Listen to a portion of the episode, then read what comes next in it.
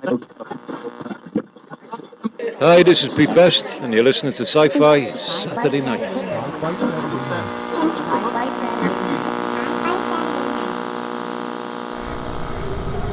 We will begin a mass invasion. We'll tell your people to surrender now and avoid war. Don't think you get me so easily! It is now time for us to put Earth under our rule. It's your sacred duty to tell us the truth. Confess, confess that you've been guilty of witchcraft. You expect me to believe that you can overrun the entire world? We cannot be defeated. We have never been defeated. That is the message bring your people.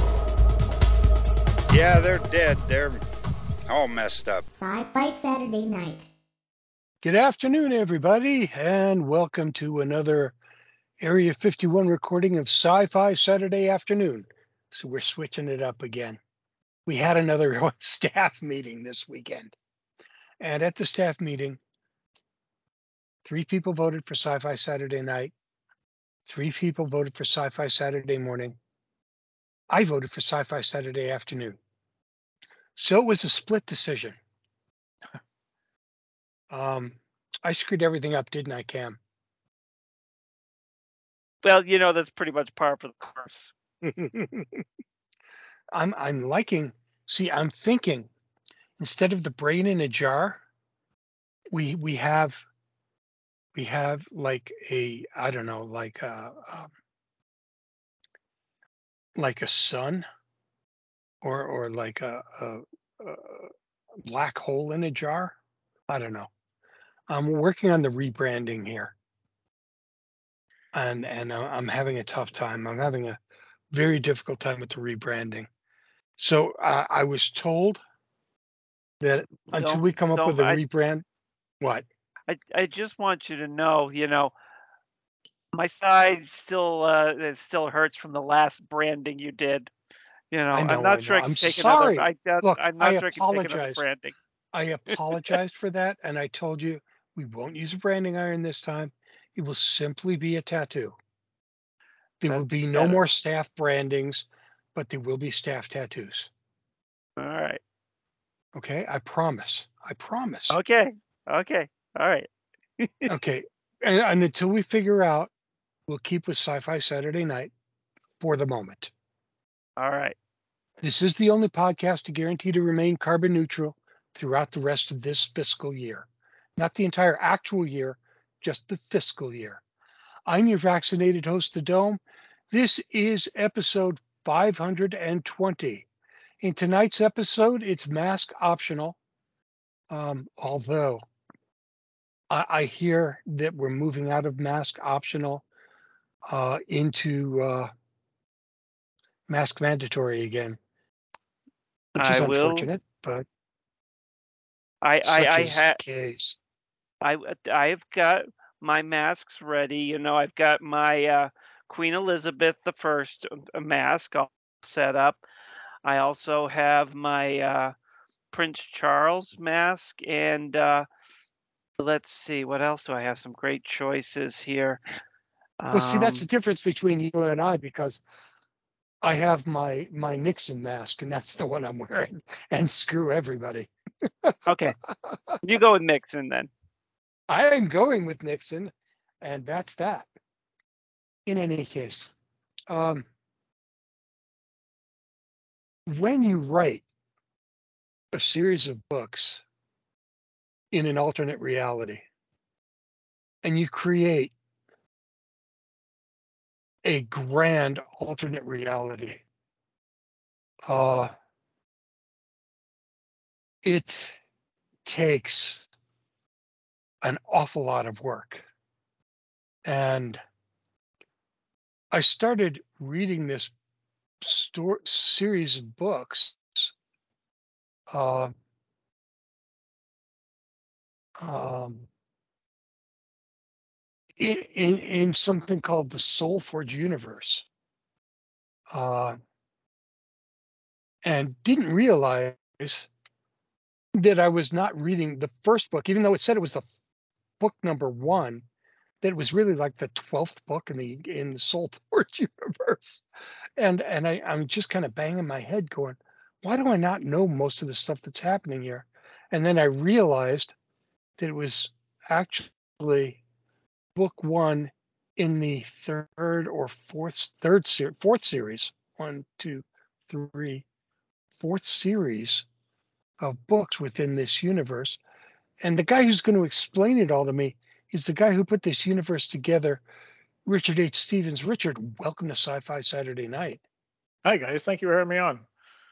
yeah and, and thank you for inventing a series that i know nothing about. Uh and and wow holy crap. Where okay let's let's just start off with the basics. Um where the hell did this where where, where did where did where did the soul forge universe come from Uh, interestingly enough, it came from an Iron Maiden song. i love it i Yeah. love it I was going to say you can't start any better than that. you really can't no, run run to the hills came on uh, the radio uh, one November evening in 1982, and uh, I had just discovered Terry Brooks's uh, Shannara universe, and I was reading either the Sword of Shannara or the Elfstones or Wish Song, but uh, I had fallen in love with fantasy just uh, just previous to that song coming on the radio, and I had written for many years as a child, and you know wrote science fiction when Star Wars came out in '77, but uh, uh, Terry Brooks uh, turned my love of reading into fantasy reading, and uh, I was just sitting uh, one night uh, in my bedroom by myself, with the headphones on, listening to uh, rock and roll station, and Iron Maiden came on, Run to the Hills. you should have obviously yeah, for sure. And even though Run to the Hills isn't really a, a fantasy song, it's more about the Native American. Uh, it came on the radio, and it, it just put this sign, uh, put this fantasy story in my head. And right away, I knew it was going to be a trilogy, and I knew the ending. I just uh, had to uh, figure out how to get there. Okay, but that's not true because it wasn't a trilogy. The first set of books was a trilogy. That's all I. And That's all I was going to write. Yeah. Yeah, but that's not how it actually worked out. No, it did not. Because by, by the time you were done, and you're not done yet.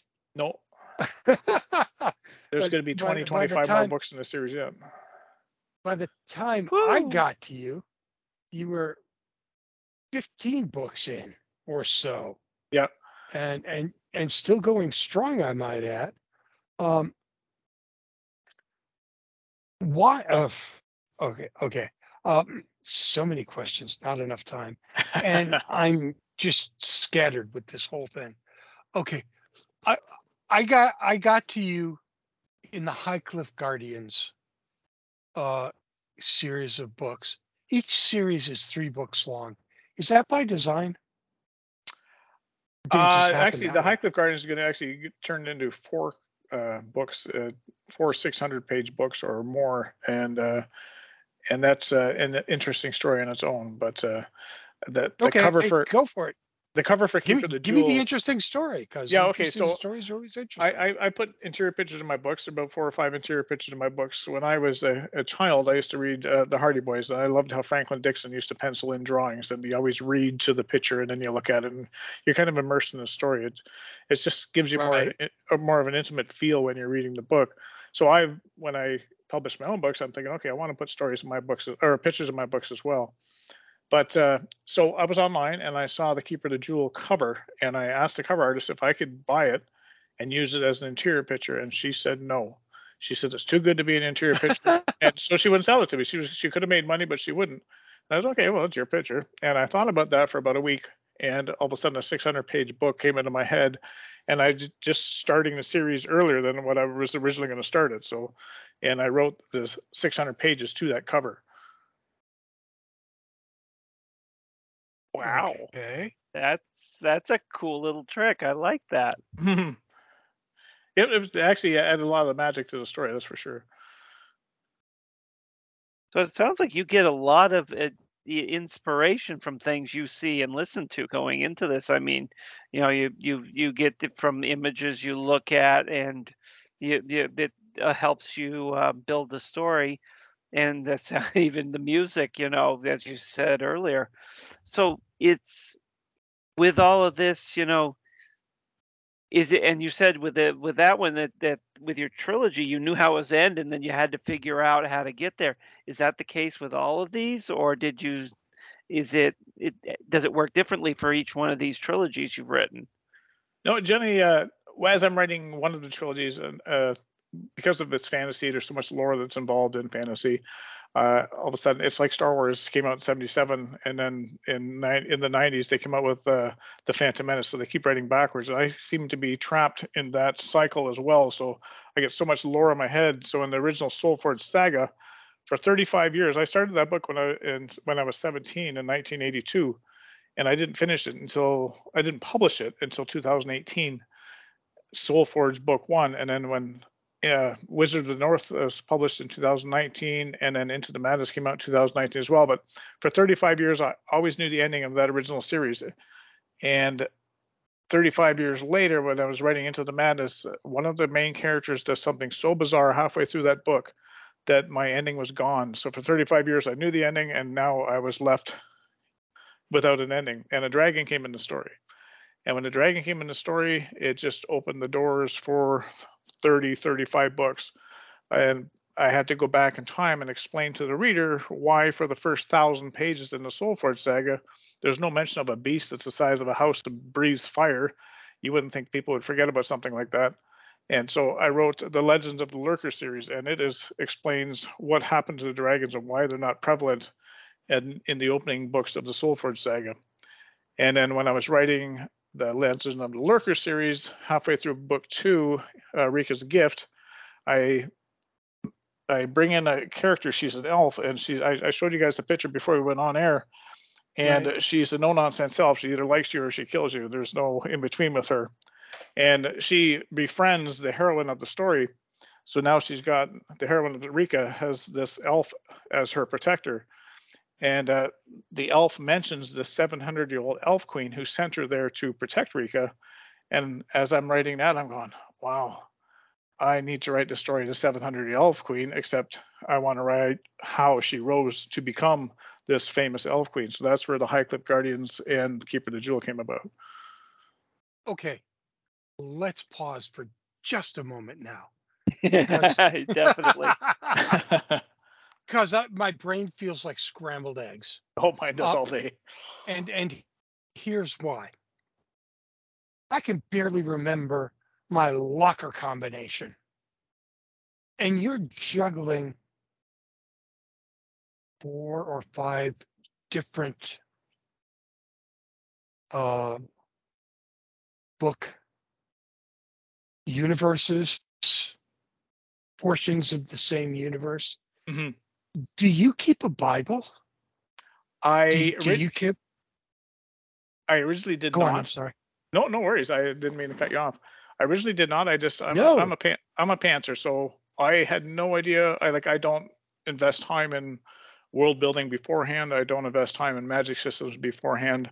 In my world, magic, you know, if you're a wizard, then you're inherently magic. It's just like if you're writing science fiction, yeah, you don't go on for chapter after chapter explaining how gravity keeps them rooted to the floor of the spaceship they're walking in. You know, it's it- it's inherent. So I don't bother with explaining these fa- you know fancy fantasy or uh, magic systems. It fa- magic does have a cost to the user for sure, but uh, No, but in terms of relationships and and people and places and things, yeah, ex- my. God, how do you keep this all together? Well, when I first started, I didn't, and uh, I found myself scrolling through many many pages of text and uh, you know find and search and trying to find uh, references to you know does uh, Cameron have blue eyes or did, did I mention Cameron with green eyes because the readers will call you out on it. And all of a sudden, I discovered Excel. Oh hell yes, they will. oh, for sure. Excel is your friend. So now I have these very elaborate Excel spreadsheets, and every character I come up with gets their own tab. And as I mentioned them in the story, you know, Cameron's got green eyes. Uh, we'll put the green eyes in there. And then three books later, if Cameron's just a minor character and I get back to him and I want to mention his eyes, I don't have to sit there and go, well, which book did Cameron appear in before and find him? And I just go to Excel spreadsheet, bang, click on the Cameron tab, and there he is, and he's got green eyes. So I, I use an Excel spreadsheet for the people, and I use Excel spreadsheet for places as well. So whenever I describe a place in fantasy, uh, you know, I just write that all down in the tabs, and it certainly helps for sure. I I can't imagine how else you would keep your your characters and your places and your your relationships in in in order without without something although there are writers that I know of and I know well who don't do that who keep who keep um, uh, uh, note cards in their head Yeah, and I can't do th- that. No, I can't happening. imagine, but they do it, and I don't know how they do it. They have like an eidetic memory, and they'll just go, "No, he's got black hair." Yeah, how no, do you know? I used to work with a man like that. He, he used to be like the Rain Man. We'd, we'd try to describe a suspect uh, from 1992, and he said, "Yeah, I remember him. He had blue shoes with red shoelaces." And I think, "Oh, that's awesome, Keith. I, I can't remember what I had for breakfast this morning." So that's uh. But I, when I first started out in '82, I, I uh, actually used recipe cards. I had a recipe box, like my mother's old recipe box, and I used all these blank Mhm. recipe cards, and that's how I did it back then because we didn't have computers and everything, all, all the great things that we have now. Now you actually, do you like? I I- I can't imagine that you do anything now but write full time. Do you? No, that's what I do. I write full time now. No, my wife has uh, allowed me to leave my real world job in in 2017, and uh, I've been writing full time since. Oh, this is this is your real world now. This is my real job now for sure. This is my dream job. So I look forward to Monday mornings, where most people dread them. I look forward to it. Which of course So then what- brings what you. is your- uh, Go ahead. no, you first, though. Okay. So, so what, this is- what sort does of your pr- writing day look like? Uh, I I'm not a prolific writer. I don't think I, I I end up writing two to three books a year, but I don't think I think I can write more. I'm I think I'm a slow writer. I, if a good day for me, I'm writing 2,500 words. A great day, I'm writing 4,000 words. Most days, I get 500 to 1,500 words. Especially with COVID going on, you would think I'd get more because we're just stuck at home, but uh, COVID just seems to pull your mind out of where you want to be, and it's it's bizarre how it affects the person. But Now that that which which brings us back to um,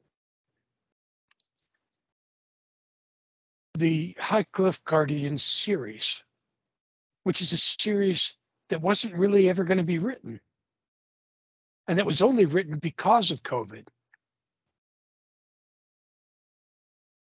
yeah, it's uh, it's it's funny how these things happen because I was supposed to be actually writing a series that takes place before this, and and I got a funded by the Waterloo Arts Foundation, which is a local thing around here, to do a research trip to the British Isles, and we had the whole trip set up in for May 4th in 2020. So we were going to visit uh, the fabled castle of King Arthur and uh, see Merlin's cave, and we're going to go do the Stonehenge, and there's a great witches uh, uh, demonstration in the University of Manchester, and then we're going to go up to Scotland, and they have a bunch of standing stone sites up in the Orkney Islands, and then over in the island of Skye. And I was going to research witchcraft and superstitions of the 15th and 16th centuries, and of course, COVID uh, canceled all that. And I remember uh, being shut down March 17th of, of 2020, and we were Ah. slated slated to fly out on March on May 4th.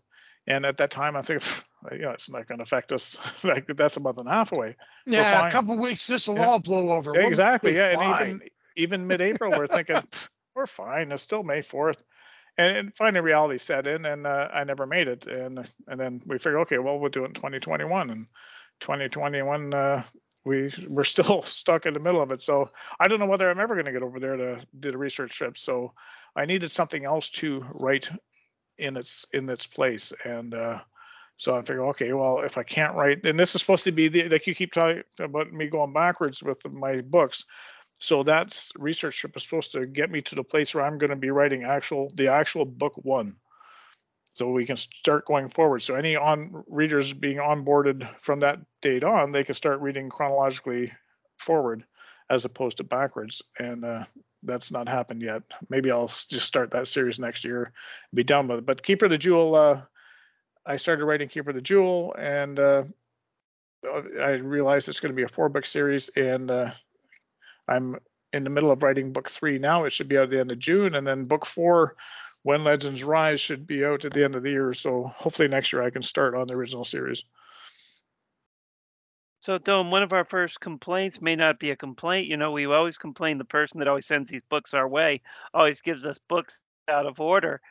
Technically, the person that sent us to this didn't put it out of order. They gave us the earliest possible book. So we're literally, you know, with the forefront of reading this series instead of c- coming in halfway through. I'd say we they did gave pretty us the good.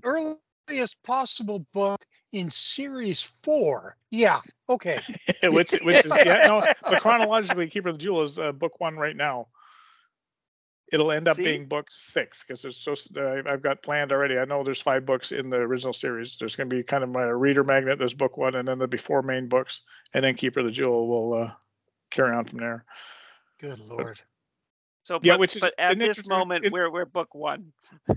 Yeah, it's an interesting conversation moment. when people ask me uh, when I'm at uh, book shows, uh, so where would one start? And well, uh, you can start with Keeper of Flip the Jewel, but that series isn't finished yet, uh, or you can start with Rika's Flight if you want to read a complete series. So all my trilogy, I, I generally write in trilogies, other than these two, but I, I generally write in trilogies, and the trilogy starts someone's story in book one, and that story ends in book three, and you really don't need to know what happened before or after to enjoy the story.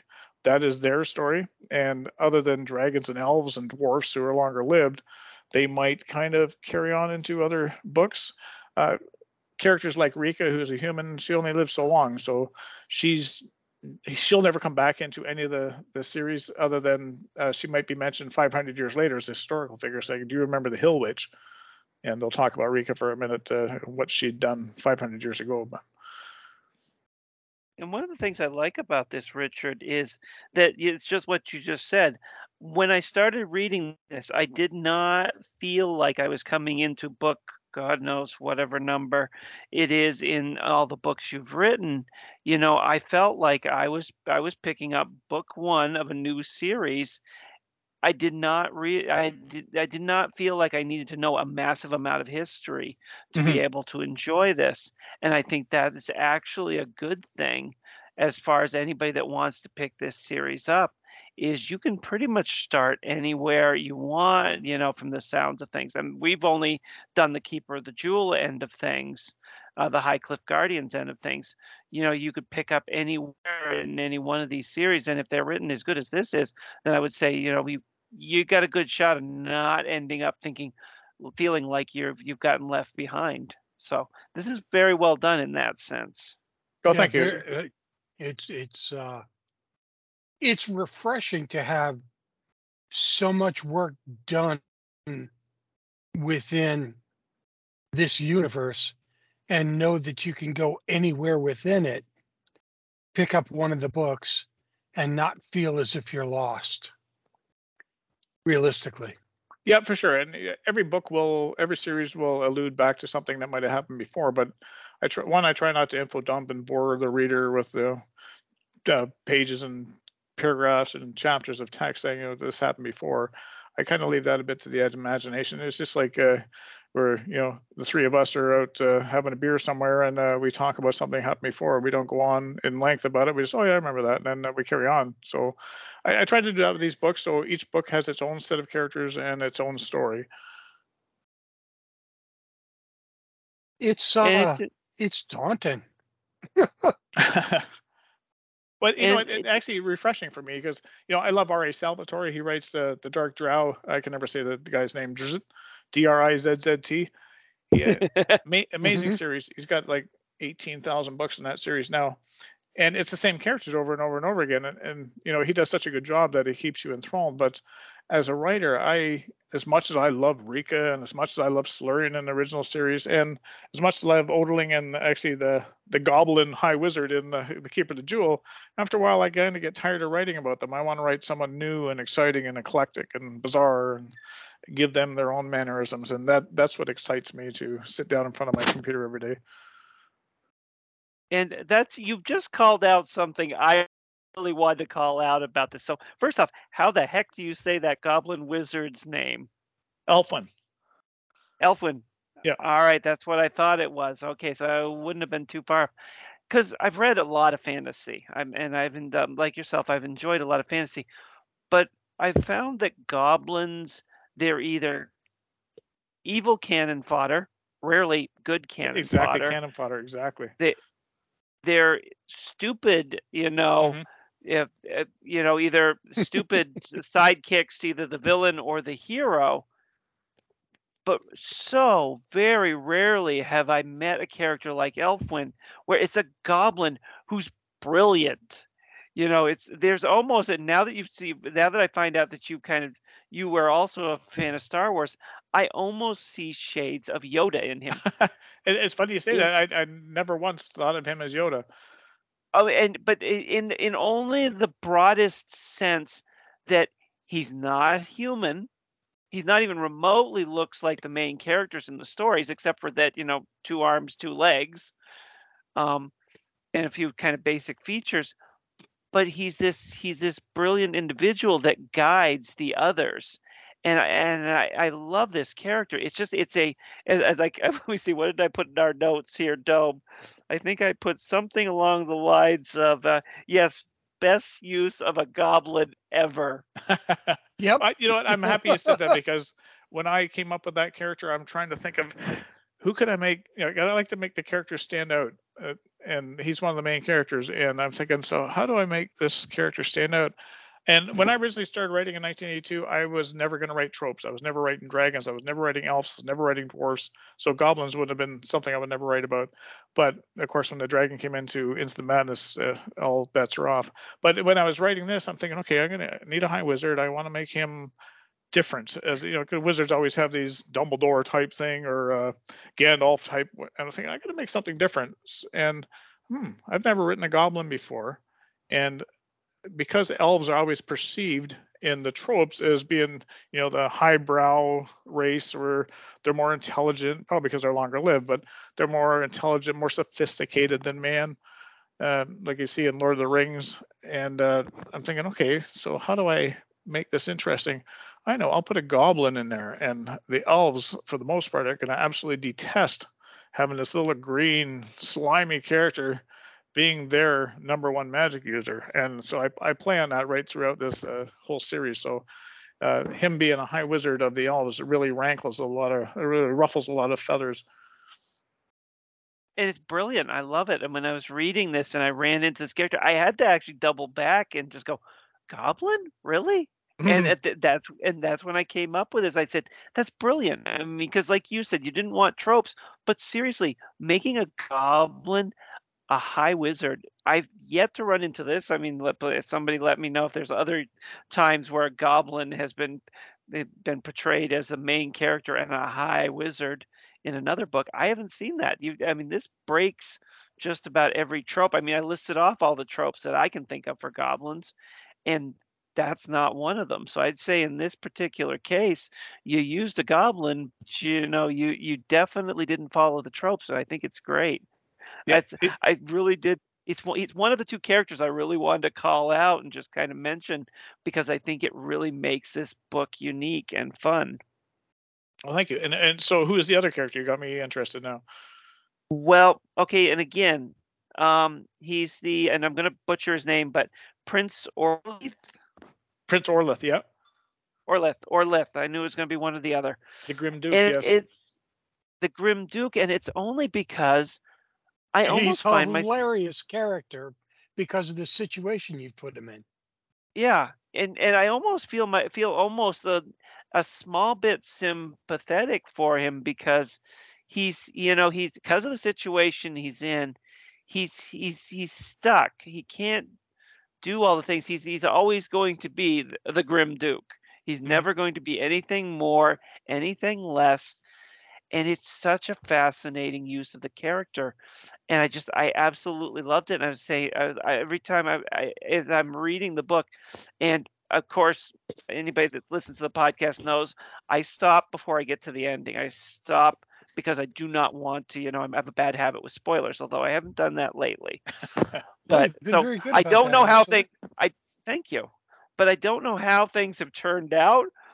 But I've actually liked this character because he's interesting and he's, you know, he's, you know, I I I hate to say like I feel for him, but you know, I kind of almost feel for him because you know it's like he's never going to be able to go rise up any higher than he is.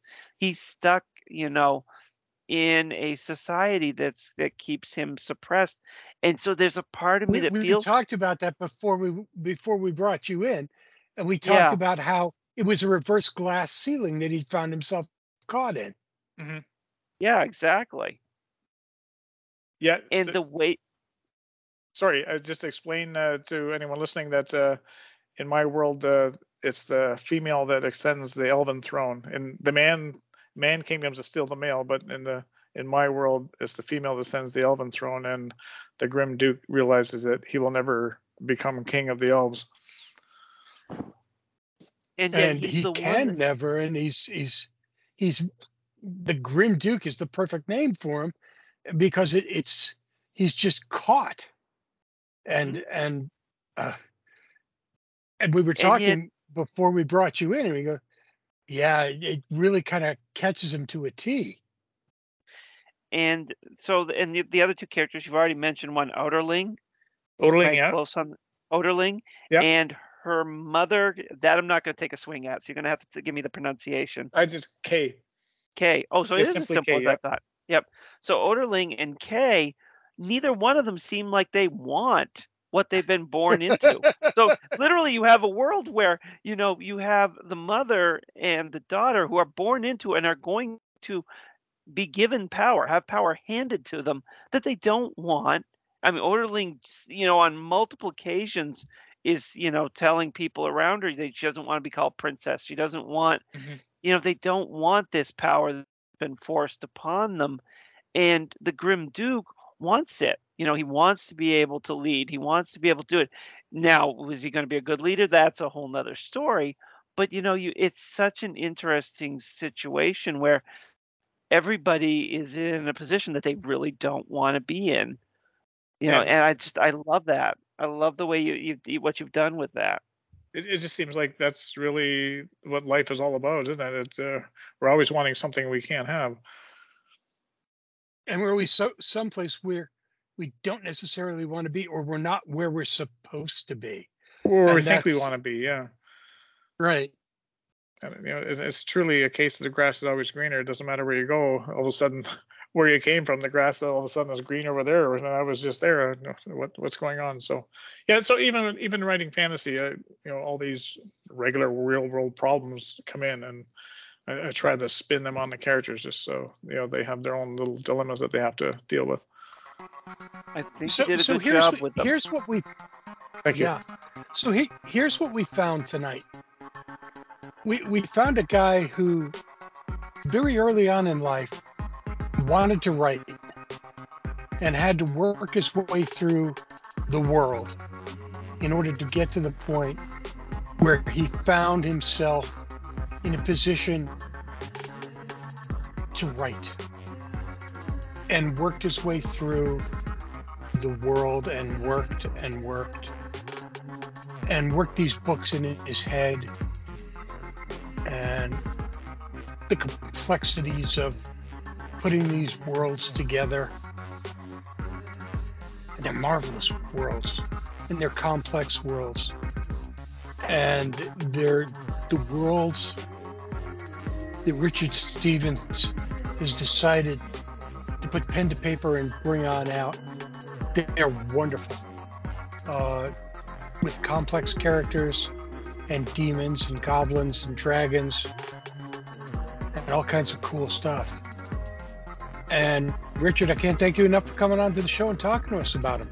Well, thank you very much. I'm, I'm glad you guys uh, like the story, and I, I appreciate you guys having me on to, to talk about my books. I always love talking about the stories. And if you ever want me to come back on again, let me know, and uh, we'll certainly come back on and uh, uh, discuss it a little bit further. I, I think somehow we probably could make that happen. Thank you so much for joining us tonight. Thank you for having me. Sci Fi Saturday Night is made possible with the support of Granite Con and Double Midnight Comics, Plastic City Comic Con, the Upper Valley Comic Expo, Dreamforge Anvil and Dreamforge Magazine, and Comic Art House. If you're looking for a great gift idea, may we suggest Sci Fi Saturday Night's anthology, My Peculiar Family, available on Amazon. The audiobook is also available on Audible. Our intro production was provided by Rob Watts. Check out all of his amazing work at robwattsonline.com. Our outro music was provided by Lawrence Made Me Cry. Their discography is available on Bandcamp. Thank you so much, JoJo. This is Dome saying shared pain is lessened, shared joy increased, thus do we all refute entropy. So unless it's daytime, good night, everyone. There once was a girl from Nantucket. Good night, everybody.